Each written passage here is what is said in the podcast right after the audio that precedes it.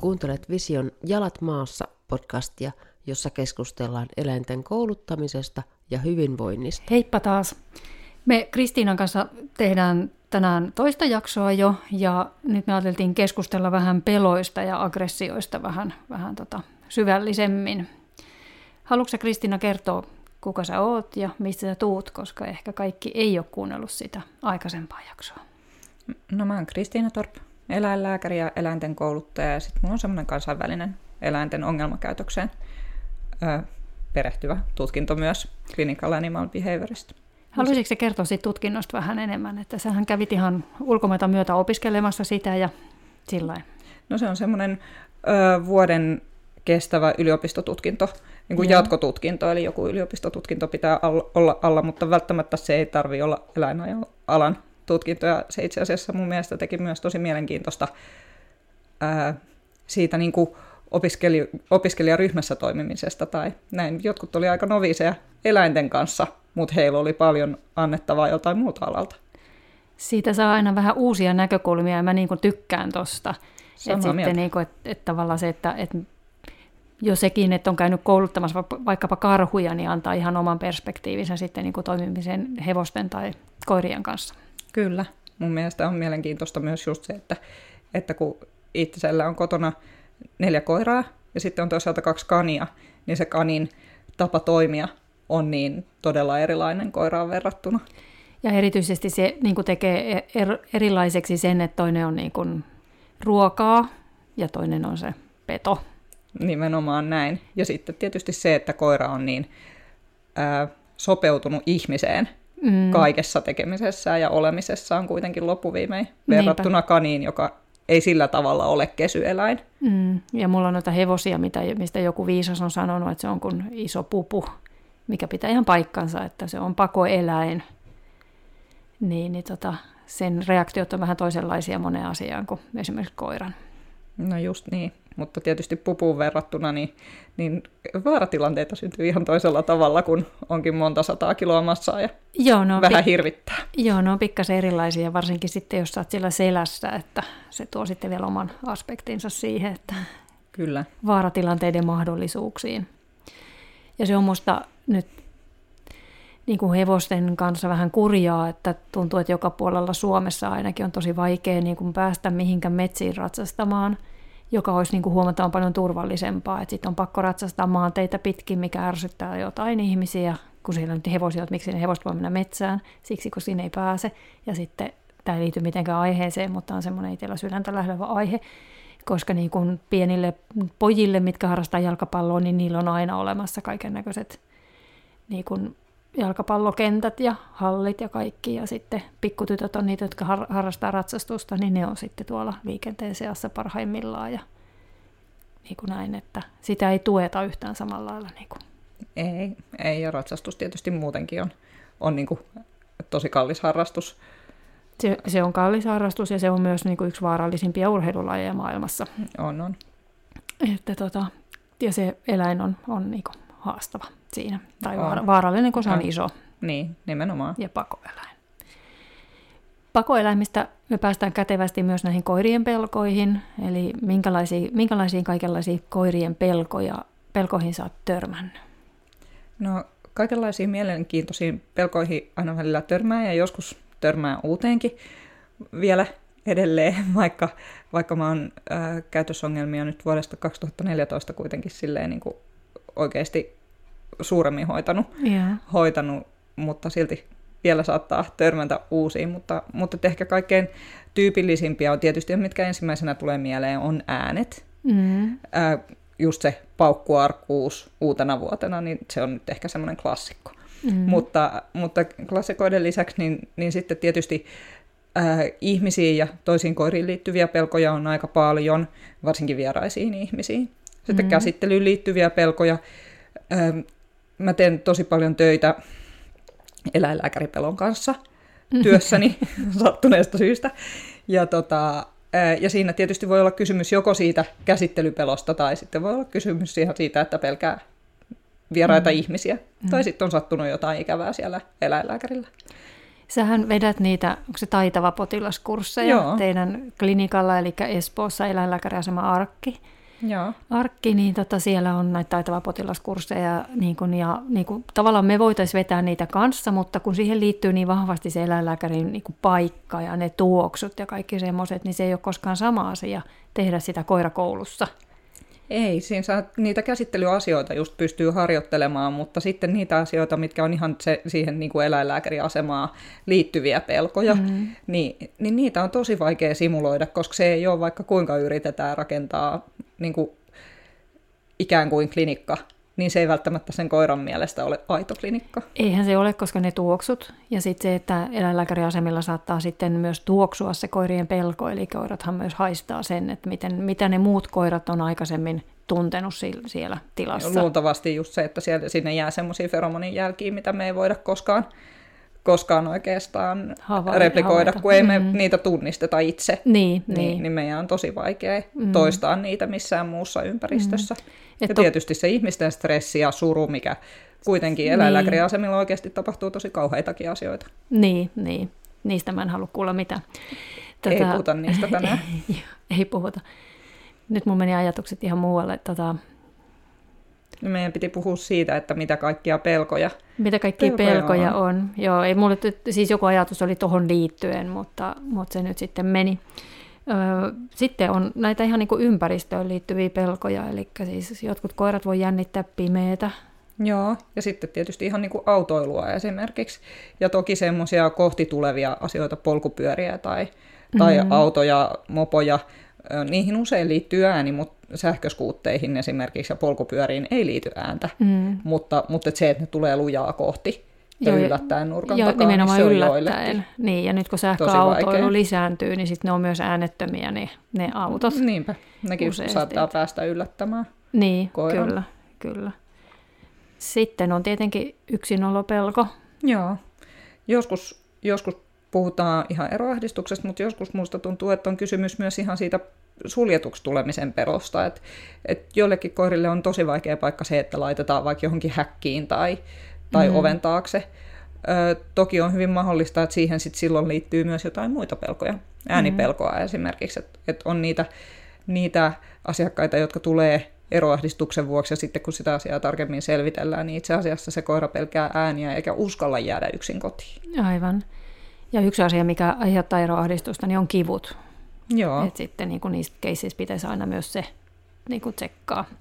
Joo ne, ne koirat saattaa hakea turvaa siitä ihmisestä sekä niin kuin pelon vuoksi, mutta kivunkin tuo vuoksi. Ja, ja sitten jos sitä ihmistä ei ole saatavilla, niin turva on Mm. vähissä. Mm, mm. Itsellä on yksi tämmöinen kokemus oma, omista koirista. Että tota, sen takia sen osaa nyt niin kuin todella huo, niin kuin ottaa huomioon näissä, näissä keisseissä. Miten, tota, miten sä lähdet hoitamaan vaikka äänipelkoja? Ähm, No äänipeloissa just, ja mun mielestä kaikissa peloissa, niin ihan ensimmäinen asia on se, että saataisiin jotenkin suojeltua sitä koiraa niiltä peloilta, koska joka kerta kun se pelkää, niin, niin se yleensä seuraavalla kerralla pelkää enemmän ja herkemmin. Ja, ja pelot yleistyy tosi herkästi, Mm. että saattaa lähteä ihan pikkujutusta liikkeelle, jostain joku paukauttaa jonkun roskiksen väärässä paikassa ja sen jälkeen se koira pelkääkin koko agility-hallia, jonka parkkipaikalla tämä oli tämä roskis tai Ja sitten kun se kuulee sen saman äänen jossakin muualla, niin se pelkää myös sitä paikkaa ja vähän Nimenomaan. samankaltaisia ääniä ja sitten se niin kuin levii siitä niin kuin kaikkeen arkeen. Joo, ja se on tosi hankala tilanne. Mm. Et se, tota, mm, et sen takia niin kaikkein tärkeintä on, että tekee kaiken, että suojelisi, että se ei pääse säikähtämään uudestaan. Ja se on tosi tärkeä niin kuin myös sen niin kuin koulutus, koulutusprosessin tai hoitoprosessin aikana, että, että niitä ei sitten niin tapahdu. Eli tavallaan se, että jos me lähdetään kouluttamaan vaikka sitä yksinoloa, niin siinä ei sitten ole niin kuin kauheasti mahdollisuuksia, jos sen pitää olla yksin kuitenkin niin kuin, niin kuin pari kertaa viikostakin vaikka niin kuin viisi tuntia. Et ennen kuin sä niin. pääset siihen pisteeseen, että se pystyy olemaan niin pitkään, niin siihen Niin joutuu. sä et voi jättää. Sitä ei voi jättää. Mm, mm. Niinpä. Eli tavallaan niin kuin altistaa niille Joo. pel- peloille tai sille tilanteelle. Ei, se oikeastaan on niin kuin paras tapa pahentaa niitä pelkoja. Että et, et jos Mhm. mm. haluaa, haluaa mahdollisimman nopeasti helpottaa sitä tilannetta, niin, niin se, että ensin täytyy estää sitä pelkämä, pelästymästä uudestaan. Mm. Se tietysti siihen on monenlaisia, monenlaisia konsteja. Moni ehkä käyttää esimerkiksi ääniin liittyen, niin käyttää radiota tai telkkaria päällä sille, että se koira ei kuulisi ehkä rapusta tai, tai kuulisi niitä ulkoa kuuluvia mm. ehkä rakennustyömaan ääniä tai, tai, ö, tai noita raketteja uutena vuotena tai jotakin, mutta siihen mä ehkä suosittelisin mieluummin vaikka sitten, että etsii YouTubesta tai jostain ihan valkoista kohinaa, koska usein niissä radio-ohjelmissakin on semmoisia pieniä taukoja, ja jos uudesta vuodesta puhutaan, niin hyvässä lykyssä siellä vielä mm. Kerrotaan uuden vuoden vietosta, ja sitten sieltä radiosta tuleekin niitä raketteja, niin, ääniä, niin. Et, että, että jottei sitä vahinkoa pääsisi sattumaan, mutta myöskin se valkoinen kohina, vähän niin kuin liesituulettimen tai kuivausrummun kohina, niin, niin aika hyvin estää, se niin kuin paremmin estää erottu, erottamasta muita ääniä. Ja sitten jos, ne vielä, jos ne vielä on tuommoisia tavallaan niin kuin, ä, normaaliin elämiseen ja siihen, että ihmiset on kotona liittyviä ääniä, niin sehän auttaa sitten. Ne on tuttuja ja turvallisia Nimenomaan. kohinoita sitten mahdollisesti. Nimenomaan. Miten jos me nyt tovi puhutaan noista yksinolo-ongelmista, niin sittenhän on, niin kuin, mä ainakin luokittelen ne vähän siihen, että mikä on se, että se koira ei osaa olla yksin, että sen tyyppisiä ongelmia, että siihen ei välttämättä liity pelkoa. Et sitten ahdistus on toinen juttu, mikä sitten on niin kuin vähän vakavamman sortin yksinolo-ongelma, mutta se, että koira vaikka puuhastelee ympäri asuntoa siellä kaiken näköistä, niin sehän ei ole mikään eroahdistus. Ei, mutta joskus se voi olla turhautumista.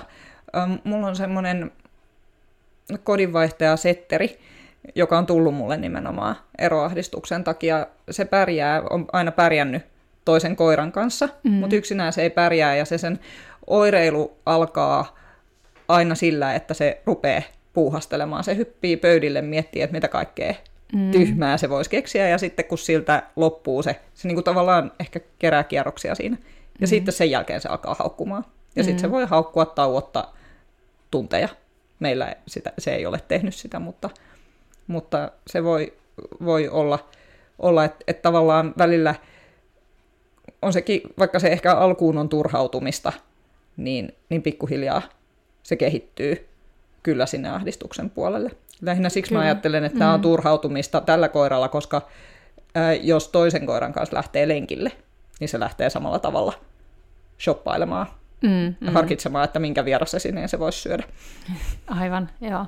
Ja siihenkin taas menee se, että, että kunhan sillä koiralla on riittävästi niin kuin tekemistä, että se jaksaa nukkua sit sen ajan, mitä se joutuu olemaan yksin. Nimenomaan. Et toki nuorten koirien kanssa sitten niin kuin monta kertaa se, että niillä on niin paljon sitä energiaa, ne haluaa tutkia maailmaa ja siinä on niin kuin monta eri tarvetta ja sitten se helposti luokitellaan eroahdistukseksi, vaikka se koira ei ole itse asiassa yhtään ahdistunut. Niin, sillä on vaan sillä oma on vaan kivaa siellä. Niin, sillä on vaan tylsää. Niin. Ja semmoisethan on vähän helpompi yleensä sitten hoitaa Onneksi. kuin ne ahdistuskeissit, että ne on aika työläitä. Siinähän varmaan lääkitys on semmoinen tekijä, mikä tuo aika hyvän tuen sille koulutukselle. Kyllä mä usein eroahdistuksen kouluttaminen on ää, aika raskasta ja mm. työlästä, mm. ja sitten toisaalta se, että et, et joskus on aikamoinen painekin, että pääsisi sinne töihin ja, ja ei aiheuttaisi häätöä itselleen tai koiraa ja aiheuttaisi häätöä. Tai, tai tälle, näihin liittyy aika paljon tunteita sen lisäksi, että tietysti saattaa olla iso huoli siitä koirasta. Mm. Niin, niin se, että et mitä tahansa, mitä voidaan tehdä, että saataisiin se prosessi edes vähän helpommaksi ja vähän nopeammaksi, niin, niin mä käyttäisin kaikki konstit, mm. koska, koska se on riittävän raskasta ilmankin. Mm. Jotkut ko- koirathan esimerkiksi, niin kuin meillä on ollut aikanaan yksi eroahdistuskoira, joka, joka tota, se on tiedossa, mistä se alkoi. Se alkoi siitä, että naapuri hakkas seiniä, väliseinää. Ja siitä, siitä se alkoi, ja tämän kyseisen miehen, joka sitä teki, niin hänen vaimonsa niin kuin kertoi tämän, että se on saanut aikaan sen, että sitten ne on alkanut ne koirat haukkuu silleen, niin ja sitten se on siitä niin kuin mm. levinnyt. Ja tota, se ei ainakaan ollut yhtään ahdistunut autossa, että se pystyi autossa olemaan ihan, ihan niin kuin hyvin yksin. Ja mun mielestä aika monella eroahdistuskoiralla ne voi autossa olla yksin, eikä siinä ole mitään ongelmaa. Yleensä joo, mä luulen, että ne aika nopeasti oppii sen, että niitä ei jätetä sinne autoon pitkäksi mm-hmm, aikaa koskaan. Mm-hmm. koskaan eli, eli siellä autossa ei tule yhtäkkiä kahdeksan tunnin yksinoloa, vaan, Niin, niin. vaan, vaan niin kuin ensin niitä ehkä jätetään ihan hetkeksi, kun ei haluta, että se koira tuhoaa sitä autoa mm. myöskään, että halutaan nähdä, että mitä tapahtuu, ja sitten osataankin luonnostaan sitä pikkuhiljaa pidentää sitä aikaa, Niin, mutta, niinpä. mutta se ei välttämättä samalla tavalla sitten toteudukaan kotona. Mm. Onko se kokenut, että onko siitä hyötyä, että onko se koira niin kuin isossa tilassa vai pienessä tilassa, eli voiko se auton pieni tila niin kuin jollain tavalla rauhoittaa sitä? Voi se olla, mutta itse asiassa kun mä lähden kouluttamaan eroahdistusta, niin perinteinen ohjehan on just se tilan rajaaminen, eikö mm-hmm. niin? Mutta jos mä lähden aidosti kouluttamaan ja mulla on videokamera, että mä näen, että mitä siellä kotona tapahtuu, aina on kun lähden kouluttamaan, äh, niin äh, mä pyrin jättämään kaikki hämäykset pois. Mm-hmm. Eli, eli mä en halua portteja, mä en halua, että se koira on suljettuna mihinkään ja mä en halua antaa sille ruokaa, mm. jos ei ole ihan tosi pakko. Mm. Eli jos puhutaan pienistä pennuista, niin mä saatan jättää niille ruokaa just siksi, että ne saattaa lähteä puuhastelemaan siellä, ja silloin olisi tosi kiva, että niillä olisi jotain sallittua puuhasteltavaa mieluummin kuin mm. kiellettyä puuhasteltavaa, mutta, mutta silloin, se on ainoa tapaus. Niin, ja sittenhän nehän ei ole ahdistuneita siinä tilanteessa, eli se syy on ehkä vähän eri. Niin, ja sitten joskus ne voi olla siis ahdistuneita, mutta et niille mä jättäisin sitä varten, että koska koulutuksessahan pyritään siihen, että ne ei ole kertaakaan mm. ahdistuneita sen koulutuksen mm. aikana. Tietenkin. Niin, niin silloin sitten, kun ne ollaan vaikka puolen tunnin yksinolossa sen pennun kohdalla, niin se voi olla, että se alkaa jo olla sitä mieltä, että jaha, ei mua ahista, mutta olisiko joku sängyn jalka, mitä voisin jyrsiä, niin sitten jos siellä sattuukin olemaan puruluu, niin ehkä se mm. tekee paremman valinnan kuin, mm. kuin se. Mutta me jätän mielellään herkkuja koirille, jotka ei ole ahdistuneita yksin mm, ollessaan, mutta näin. ahdistuneelle koiralle ei. en yleensä Joo. jätä. Mistä, ja, sä, mistä sä lähdet liikkeelle sitten? Mä yleensä opet, opetan niille sellaisen lämmittelyn, joka sitten tarkoittaa sitä, että kohta ollaan jättämässä, jättämässä se koira yksin. Eli tavallaan siedätetään sitä koiraa siihen, että me liikutaan siinä ovella. Joo.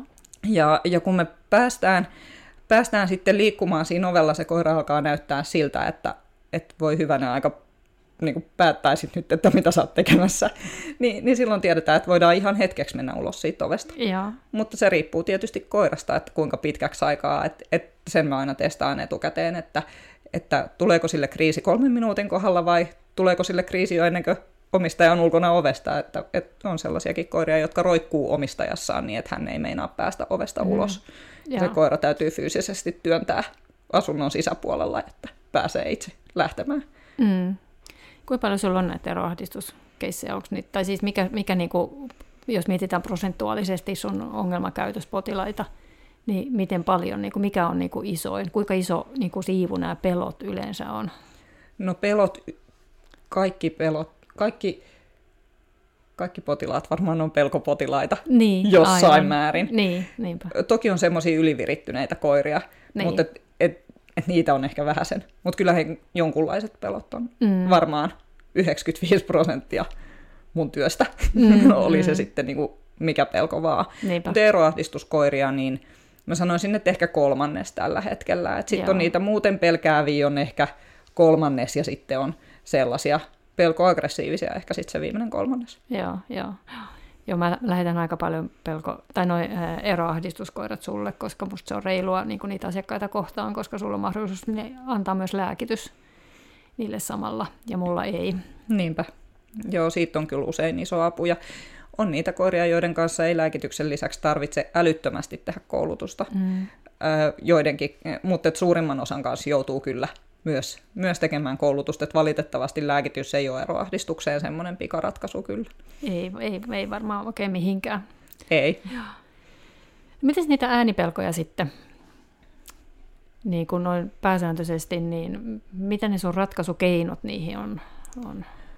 No tos, siitä, niistä äänten maskeeraamisesta ja sitä, että miten sillä voidaan suojella, niin siitähän mm. me jo mm. vähän puhuttiinkin. Kyllä. Ja sitten tietysti jos on sellaisia tilanteita, että sitä koiraa ei voida suojella niiltä ääniltä, niin sitten lääkitystä kannattaa ehdottomasti ajatella. Usein se lääkitys voi olla niin, että annetaan vain tarvittaessa. Mutta sitten on olemassa myös sellaisia lääkkeitä, joita syötetään sille koiralle jatkuvasti, mikä usein sitten mahdollistaa semmoisen normaalimman elämän ja jos ne on niin päässyt ne pelot hallitsemaan koko elämää, niin, niin mahdollistaa normaalimman elämän ja, ja mahdollistaa sitten sen, että päästään myöskin kouluttamaan sitä tilannetta. Mm. Aika, aika paljonhan on tämmöisiä äänipelkoja, mitkä liittyy just uuteen vuoteen ja tämän tyyppiseen, että ne on aika ajallisesti rajattuja. Ja, ja siihen pystyy... ei tarvitse päivittäislääkitystä tietenkään. Niin, eli tavallaan se, että pystyy ennakoimaan myöskin ne ja niin kuin välttelee niitä, niitä, että jos vaan niin kuin haluaa ja näin. Mitäs käsittelyongelmat? Niitä on aika paljon ja nehän on yleensä kanssa enemmän ja vähemmän pelko-ongelmia. No on, mä sanoisin, että melkein aina ne on. Mm. Aina ne on oikeastaan pelko-ongelmia. Joskus ehkä sille koiralle on sattunut jotakin, jotakin. ja sitten tietysti koirien herkkyydessä on paljon eroa, että, että tota, joitain koiria ei paljon haittaa se, että, että tota, pidetään kiinni tai, tai leikataan kynsi liian pitkälle. Enkä nyt ollenkaan kehota huolimattomuuteen tässä, mutta, mutta tavallaan ei se kaikille koirille ole mikään juttu. Mm. Ja sitten toiset saa siitä kammon loppuelämäkseen. Ja niinhän mm. me ihmisetkin ollaan hyvin erilaisia Kyllä. herkkyydeltämme. Kyllä. Toi on, äh, mun mielestä tämä on ainakin, tietysti meillä on käy aika paljon pentuja ja pentujen niin kuin, näitä käsittelyongelmia, niin aika useasti se ongelma ei ole siinä kynsien leikkuussa, vaan se on siinä kiinni pitämisessä. Ja paikallaan olemisessa, eikö niin kuin niin. nuori koira, se ei millään maltaisi, eikä se ymmärrä, minkä takia sen pitäisi olla aloillaan. Niin, ja miksi näitä tassuja nyt pitää pitää kiinni, kun niin. voisi ihan hyvin väpättää menemään niillä. Niin, nimenomaan. Ja, ja, ja jos ajatellaan niin kuin koiria keskenään, niin ei koirat pidä toisistaan kiinni. Mm. Niin, no niin, jos, joskus ne kyllä pitää tassulla mm. tai ottaa niskasta niin. kiinni leik, leikin varjolla niin. ja tämmöisiä. Niin, mutta... mutta ne on just semmoista leikkiä ja ne on aika lyhytaikaisia tilanteita. On ne verrattuna siihen meidän kun me nyt niin. kaivetaan niitä kynsiä sieltä karvojen seasta ja mittaillaan, että mistä kohtaa voi leikata niin, ja näin, niin? niin kyllähän siinä menee sitä aikaa. Mutta silloin on tietysti tosi hyödyllistä, jos se koira on tottunut siihen, että, että siitä pikkuhiljaa pystyy pitämään pidempään ja pidempään kiinni, mm. koska äm, monissa pelkotilanteissa auttaa tosi paljon se, jos se koira pääsee itse valitsemaan. Jos sitä pelottaa, niin että se voi valita, että koska tämä homma jot- loppuu, niin se voi itse valita myös, että nyt se homma jatkuu. Mm-hmm. Eli, eli se, voi, se voi ottaa tassun pois, jos, jos siitä tuntuu, että, että nyt alkaa hirvittää liikaa, ja se usein tulee takaisin. Se, mitä me tehdään tosi paljon, paljon just meidän, meidän niillä taitava potilaskursseilla on se, että, että koira ensinnäkin silloin oikeastaan kaksi asiaa, millä se voi kertoa, että onko liikaa. Se saa hypätä pöydälle itse, mm-hmm. Jos se on sen kokoinen, että se pääsee, mm-hmm. ja se hyppää itse pöydälle, ja jos se poistuu pöydältä, niin sitten on tauko. Ei siellä mm-hmm. ehkä välttämättä saa mitään herkkuja siellä lattialla, mutta, mm-hmm. mutta joskus saattaa saada, jos tarvii opettaa sille koiralle, että, että ota tauko, mm-hmm. jos susta tuntuu pahalta. Mm-hmm. Mutta, mutta, tota, mutta et sieltä ei välttämättä saa mitään herkkuja, mutta, mutta et kukaan ei koske suhun siellä. Mm-hmm. Ja sitten kun se palaa taas pöydälle, niin voidaan jatkaa. Mutta sitten me mm-hmm. yleensä opetetaan niille vielä leukakosketus, eli että se koira pitelee omaa leukaansa omistajan kämmenellä. Ja, ja silloin siitäkin saadaan jo semmoinen pienempi merkki, että niin kauan voidaan jatkaa, kun sitä päätä malttaa pitää siinä, ja jos ei enää pysty, niin sitten pidetään taukoa. Mm. Toi omaehtoisuus on musta kauhean kiva, että se on niinku tullut niinku tänä päivänä niinku kuvioihin, että me kysytään asioita koiralla ja näin, koiralta ja näin, mutta tota, voiko se mennä liian pitkälle? No valitettavasti elämässä tulee sellaisia tilanteita, että joskus on vaan pakko.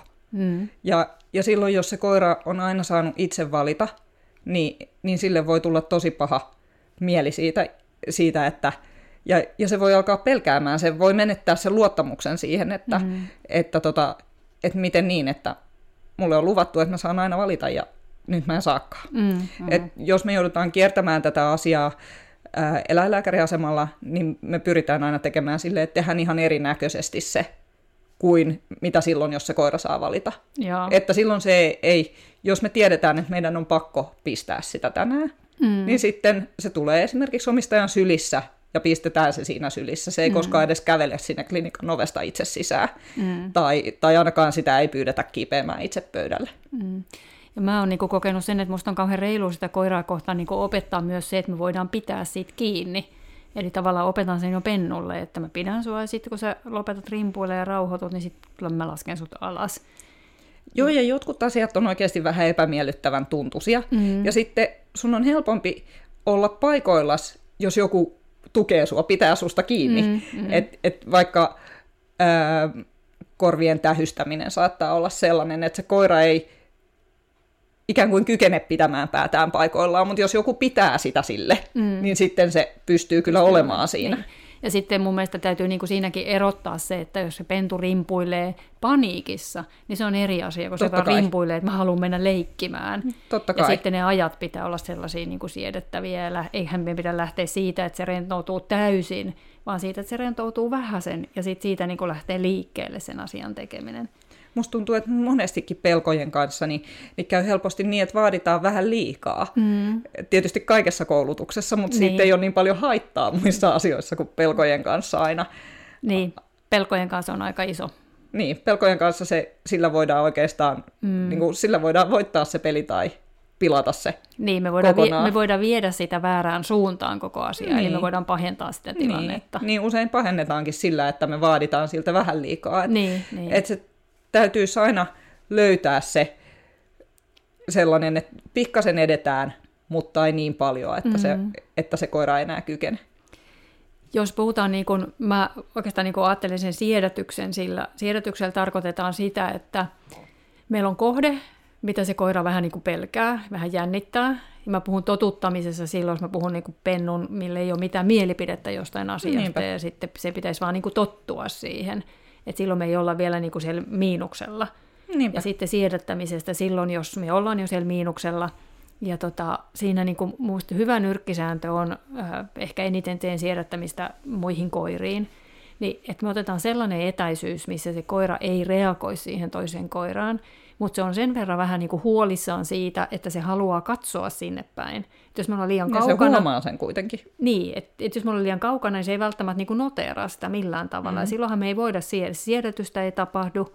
Vastaehdollistaa me voidaan siltä etäisyydeltä, jos se, jos se vaan niin kuin katsoo sinne päin. Niin, mutta just se, mikä sitten helposti tapahtuu, jos me taas vastaehdollistetaan, eli yritetään muuttaa siitä asiasta mukava sille koiralle, mm-hmm. mikä on aikaisemmin ollut pelottava, niin siinä taas helposti käy se, että että väärät asiat alkaakin ennustamaan toisiaan.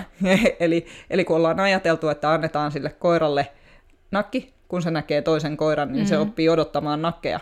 Mutta jos ollaan vähän liian kaukana ja aletaan itse ennakoimaan ja antamaan se nakki, kun itse ollaan huomattu se koira, mutta, mm-hmm. mm-hmm. mutta meidän koira ei vielä ole, niin, niin helposti koira huomaa, että nakit ennustaakin, että jossain on koira.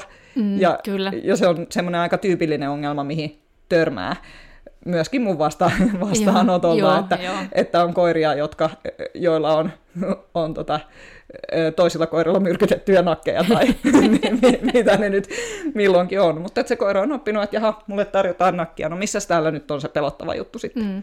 Joo, ja toi on sitten se, mitä useasti yritetään niin kuin viedä sen koiran huomio sillä nakilla. Ja sehän, Niinpä, ei, on, sitä. sehän ei onnistu, koska silloin me jos me onnistutaan tiettyyn rajan saakka, niin me viedään se koira yllättymään siitä toisesta koirasta, mikä tilanne on niin kuin vielä pahempi. No nimenomaan. Eh, ehkä nämä koirat on yksilöitä. Ja sitten se, että eihän me, silloin se ei niin kuin vaikuta siihen ongelmaan. Että jos me niin kuin yritetään hämätä sitä, niin eihän se tule koskaan niin kuin, niin kuin pääsemään yli siitä ongelmastaan. Ei. Vaan sille pitää antaa mahdollisuus oppia ei, ja, niin ja hoksata, just, että se ei ole mitään just väärää. se. Ja näissä käsittelytilanteissa ja eläinlääkärijutuissa, niin mun mielestä itse asiassa mua aina vähän huolestuttaa se, jos pyritään siihen, että hämätään sitä koiraa syöttämällä. Koska mm-hmm. se, aika paljon on sellaisia koiria, jotka ei syö eläinlääkäriasemalla, vaikka mm. ne kyllä syö muualla. Mm. Ja mä luulen, että siinä on käynyt just niin, että sitten sitä pistetään, kun se syö, niin se tietää, että täällä jos ottaa noita herkkuja, niin kohta tulee neulasta tai mm. joku nimist, nipistää jostain tai niin, eli... tunkee jonkun tötterön mun korvaan. Tai... Eli tässäkin niin kuin pitää tavallaan niin kuin miettiä se, että, että se nami ei ole mikään niin kuin houkutin, vaan se on ei. palkkio. Ei, ja varsinkin pelkojen kanssa. Niin. Et, et mun mielestä houkuttelu on monissa kohdissa hyvä tapa saada aikaan käytöstä, mutta, mutta pitää muistaa, että se on vain tapa saada aikaan käytöstä. Se ei vielä opeta sille ei, ei. eläimelle ja, siis se voi olla to- ja se voi olla todella ahdistavaa, että jos pelottaa ja sitten sua houkutellaan kohti sitä pelon kohdetta, niin sehän on varmasti Niinpä. ihan järkyttävän ahdistavaa sen koiran niin kuin on, mielestä. ja se on tai, asiassa... tai meidän mielestä. No eikö niin? niin? Mutta mutta yksi itse asiassa, mitä aika paljon näkee just reskuetaustaisilla koirilla, mm. niin on se, että niitä tietenkin saadaan otettua kiinni ja saadaan tehtyä monenlaisia asioita ruokakupilla. Mm. Ja, ja välillä näkee koiria, jotka aidosti pelkää sitä ruokakuppia, ne ei voi syödä, jos on ihmisiä lähellä, koska ne ei... Koska siihen liittyy jotain Koska ne tietää, että kohta mm. tapahtuu jotain pahaa. Mm, mm. Sitten niin kun jonkun verran näkee, jos näissä koira on, niitä, niitä mä teen ehdottomasti eniten näistä pelkokeisseistä, niin, niin tota, näkee sitä, että on yritetty vastaehdollistaa pitkään. Ja itse asiassa sitä työtä on ehkä tehty liian lähellä sitä toista koiraa, ja se pelkoreaktio on voimakkaasti sieltä niin kuin käynnistynyt joka kerran. Ja silloinhan me ollaan itse asiassa niin herkistetty järjestelmällisesti lisää Niinpä. sitä, ja ne on muuten vaikeita keissejä sitten ratkoa. On, on tosi vaikeita. Et, et kun sitä on niin säännöllisesti koulutettu pelkäämään toista koiraa. Eihän kukaan tee sitä tahallaan. Ei. Mutta, mutta et niitä, onneksi, ne onneksi niitä näkee aika vähän, mutta jo, joskus on tullut vastaan. Eli no. silloin niin kuin herkistänyt lisää sitä koiraa niin kuin siihen tilanteeseen. Et sen takia pitäisi olla tosi tarkka siitä, että pystyy niin kuin tulkitsemaan sitä koira, koiraa ja sen viestintää, että mikä on se oikea piste, missä pitää olla. On. Ja, ja oikeastaan se, että helposti äh, ehkä saatetaan vieläkin ajatella, että, että aggressiivinen koira mm. on, on vihainen, mm. vaikka yleensähän se tunne, mikä siellä alla on, ei ole viha, vaan pelko. Niin, se aggressio on karkottava signaali. Niin. Eli menet pois, eli sehän yrittää niin. sillä ajaa pois, oli sitten kyse ihmisestä tai toisesta koirasta tai mistä vaikkapa siileille haukutaan. Niin, niin. Et periaatteessahan meillä on missä tahansa tuommoisessa pelottavassa tilanteessa kaksi vaihtoehtoa. Taistele tai pakene. Ja, ja, tai, tai jähmety on se kolmas. Jä, jähmety on se kolmas vaihtoehto. Mm. vaihtoehto, mutta jos tarpeeksi pitkälle mennään, niin yleensä on pakko mm, sitten kyllä. valita Kyllä. valita näistä kahdesta muusta.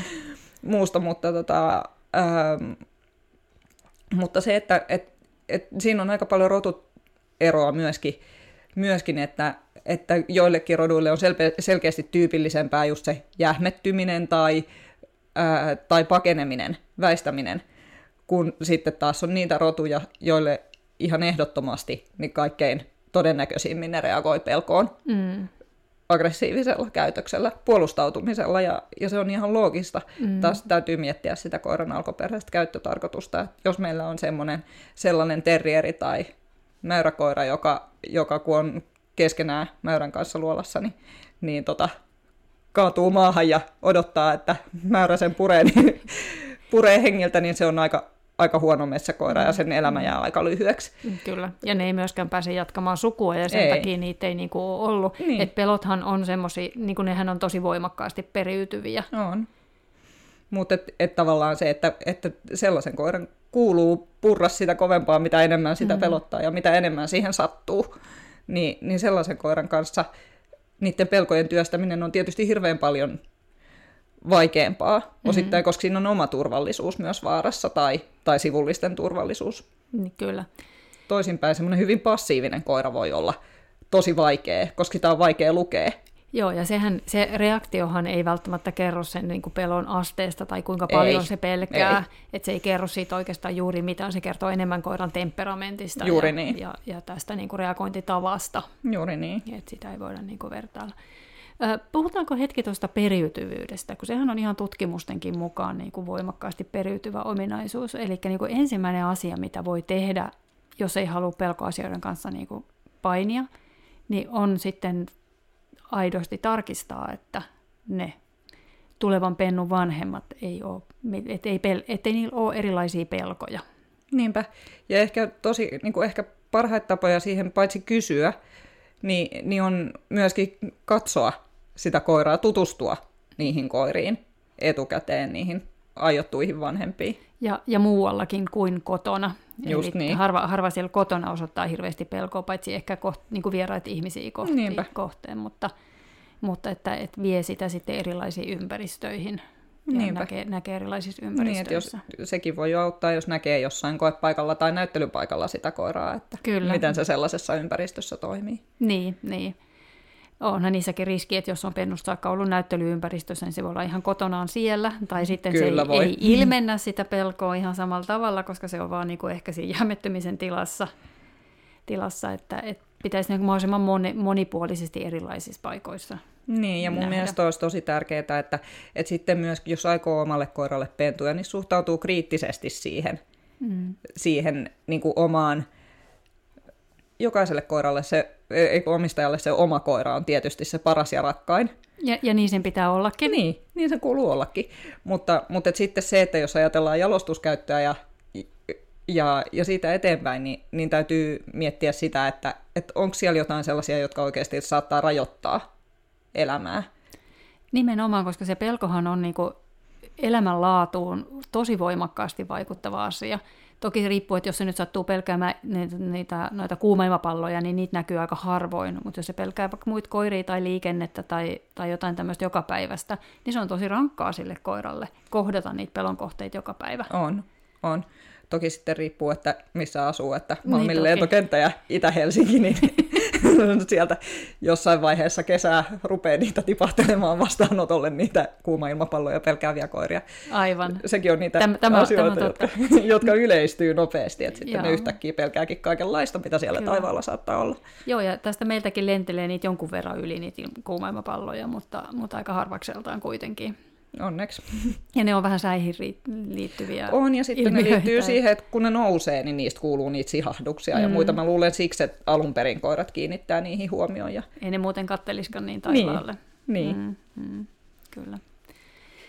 Sitten tietysti niin kuin pentuetta on hyvä käydä katsomassa ja olisi niin kuin, mun mielestä mä haluaisin, pitkään mun koirat on ollut kotitekoisia, mutta että jos mä menisin katsoa, niin nämä pelkoasiat on mulle niin kuin se jostain syystä ehkä ammatinvalintakysymys, että mä yritän karttaa niitä niin kuin viimeiseen asti, mutta myös, että, että näkisi niitä pel- pentuja eri ympäristössä, mutta niistä täytyy huomioida se, että niillä on niitä tietynlaisia kausia.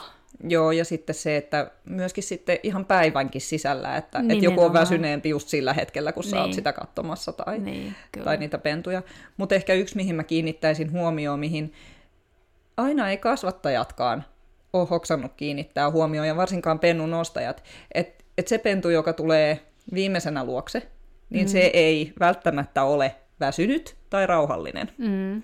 vaan se saattaa olla pelkäävä. Mm. Ni, niin sitten, sitten se, se, joka on semmoinen vähän passiivisen oloinen, niin, niin usein se tulkitaan jostain syystä rauhalliseksi. Mutta, mutta sitten paljastuu, se, kun se, se vähän... Ei, se ei liiku. Se Eikö niin? Mutta niin. vähän aikaa kun menee, niin huomataan, että se ei itse asiassa ole rauhallinen, vaan se pelkää. Mm, mm. Ja sitten toki niin kuin rotukohtaisia eroja on, että esimerkiksi niin kuin pelkokäy- pelkokäyttäytyminen alkaa paimenilla niin kuin aikaisin, ja sitten ole noutajilla, niin on ne viimeisimmät, ne on kymmenen viikon iässä suunnilleen, Niinpä. niin silloinhan niin kuin, ne, kerkii nähdä paljon asioita ennen kuin se pelkokäyttäytyminen niin, ja alkaa. Niihin. Ja ne kerkii tottua niihin, kun siinä missä paimenet sitten taas ei, eli sen takia siellä Niinpä. on niin kuin enemmän niitä, niitä tota, herkkyyksiä useasti, useasti ni, niissä roduissa. Mutta sitten kannattaa niinku kysellä myös sitä, että mitä se kasvattaja on tehnyt sen, siellä pentulaatikossa oleville pennuille, että onko ne vaan ollut siellä koko sen ajan niin kuin näkemättä vieraita ihmisiä, mm. kuulematta outoja ääniä, vai onko sitten niin kuin tosi, toiset kasvattajat tekee ihan valtavan paljon erilaisia asioita. Niinpä. Et mulla on ollut justiinsa niin kuin, kolisevia purkkeja, missä on mm, niin kuin joku tölkki, missä on ollut jotain kolikoita tai kiviä sisällä, mitkä kolisee, niin siellä pentulaatikossa mm. jo, ja epätasaisia alustoja, ja alusta-arkuudet on yksi kanssa niin kuin aika haastava. Niinpä, Sitten, jos sattuu olemaan semmoinen koira kun ne pennusta aika tottuu näihin asioihin, niin sittenhän niin kuin, ne on niiden mielestä normaaleja. Niin, todennäköisyys, että tulee ongelmia myöhemmin on paljon niin, pienempi. Niin, niin. Ja tota, sitten, että onko ne käynyt muualla, onko ne ollut vaan siellä, siellä niin kuin synnyinkodissa vai onko ne päässyt jo autoilemaan ja niin kuin näin. että mä aika paljon, en siis niin kuin kasvata eikä ole pentueita todellakaan tiedossakaan, mutta että ne, mitä meillä on niin kuin syntynyt näitä pentueita, niin ne on mä oon käyttänyt sitä, että Emon kanssa mennään jo käymään ostoskeskuksissa ennen luovutusikää mm. ja mä oon luovuttanut yhdeksän viikkosena, niin siinä on sitten vähän enemmän aikaakin. Ja sitten ne tulevat pennunomistajat myös pääsee katsomaan, miten, ni, miten emo käyttäytyy, miten ne pennut yhdessä käyttäytyy ja miten ne pennut käyttäytyy yksin, mm. kun ne voi viiä sen vähän sivumalle siitä niin kuin, niin kuin puoleksi minuutiksi. Niinpä. Niin tavallaan se, että ne pääsisivät kokemaan mahdollisimman paljon asioita jo sen herkkyyskauden aikana. Että missään nimessä ei niin kuin kannata odottaa siihen ajanjaksoon, kun rokotukset on täysin voimassa. Ei, kyllä sillä saadaan aika paljon hallaa aikaiseksi, että mm. ei uskalleta käydä sen koiran kanssa missään ennen kuin se on 12-viikkoinen, koska kyllä se herkin se sosiaalistumiskausi on kaikilla roduilla yleensä ohi 12-viikkosena, ja, ja itse asiassa ne toiset rokotus ja täys, rokotukset ja täys rokotesuoja on joskus ehkä 18-viikkosena. Niin. Mm. Eli sä voisit nyt eläinlääkärinä kumota tämän ajatuksen, kun siihen vieläkin törmää, että pentua ei voi viedä kotipihalta ulos ennen kuin, se on, ennen kuin silloin se täysrokotesuoja.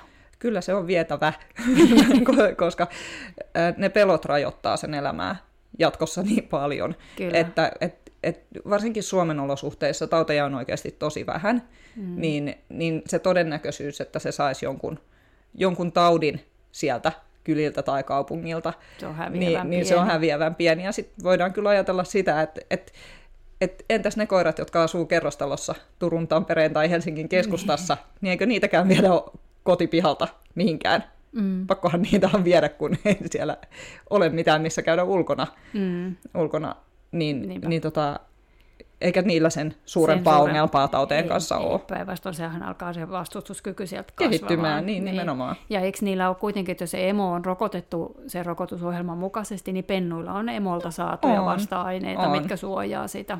Kyllä. Että tässä mun uran aikana mä en muista, niin kuin, onko ollut yhtään ainutta pen, penikkatautiepidemiaa, ei, ei 90-luvulla oli edellinen niin, penikkatautiepidemia. Niin, aivan. Ja silloin oli kysymys toimimattomista rokotteista ilmeisesti. Että... Okei, eli siihenkin syy löytyi. Joo. Joo. Aivan. Mutta tota, summa summarum, eli pelkoja kannattaa alkaa hoitaa mahdollisimman, mahdollisimman pian. pian. Mm-hmm. Eli, eli kun heti kun ensimmäinen viitekiva on, niin kannattaa niin kuin lähteä puuttumaan siihen ja ehkä kannattaa hankkia siihen joku, joka niiden kanssa työkseen painii, niin avuksi kyllä mä suosittelen yleensä aina, aina ammattitutkinnon suorittanutta eläinten kouluttajaa näiden kanssa mm. työskentelemään. Eikä mm, yhtään haittaa, jos hänellä on kokemusta pelkojen kanssa painimisesta. Joo, ja varmasti ihan, varmasti ihan jokaisella on, joka, joka tätä työkseen tekee. Eli silloin kannattaa katsoa äh, eläintenkouluttajat.com tai eläintenkouluttajat.com, eikö se ole se? Mun mielestä on. Suomen eläintenkouluttajat ryn nettisivuosoite, niin sieltä löytyy lista ammattitutkinnon suorittaneista eläinten kouluttajista, niin sieltä sitten löytää niin kuin paikkakunnittain, että millä alueella kukin työskentelee. Niin. Ja sitten ollaan tietenkin me tutkinnon Mekin suorittaneita myöskin, mutta saat myös eläinlääkäri, eli sitten kun saa myös sitä apua lääkityksestä, jos, jos on niin tarvis. Juuri näin. Jäiköhän meiltä jotain osa-aluetta käymättä vai ei tuo ainakaan mieleen? Eli pistetään tämä tästä purkkiin. Ää, aiheesta voi jatkaa keskustelua Facebookissa, on meillä, meillä tota, ää, Jalat maassa podcast-ryhmä, eli sinne voi tulla asiasta keskustelemaan ja mielellään, mielellään tota, kertomaan kommentteja ja ehdottelemaan tulevia aiheita meidän podcast-jaksoihin. Kiitoksia Kristiina ja kiitos kuulijat. Moi moi! Kiitos!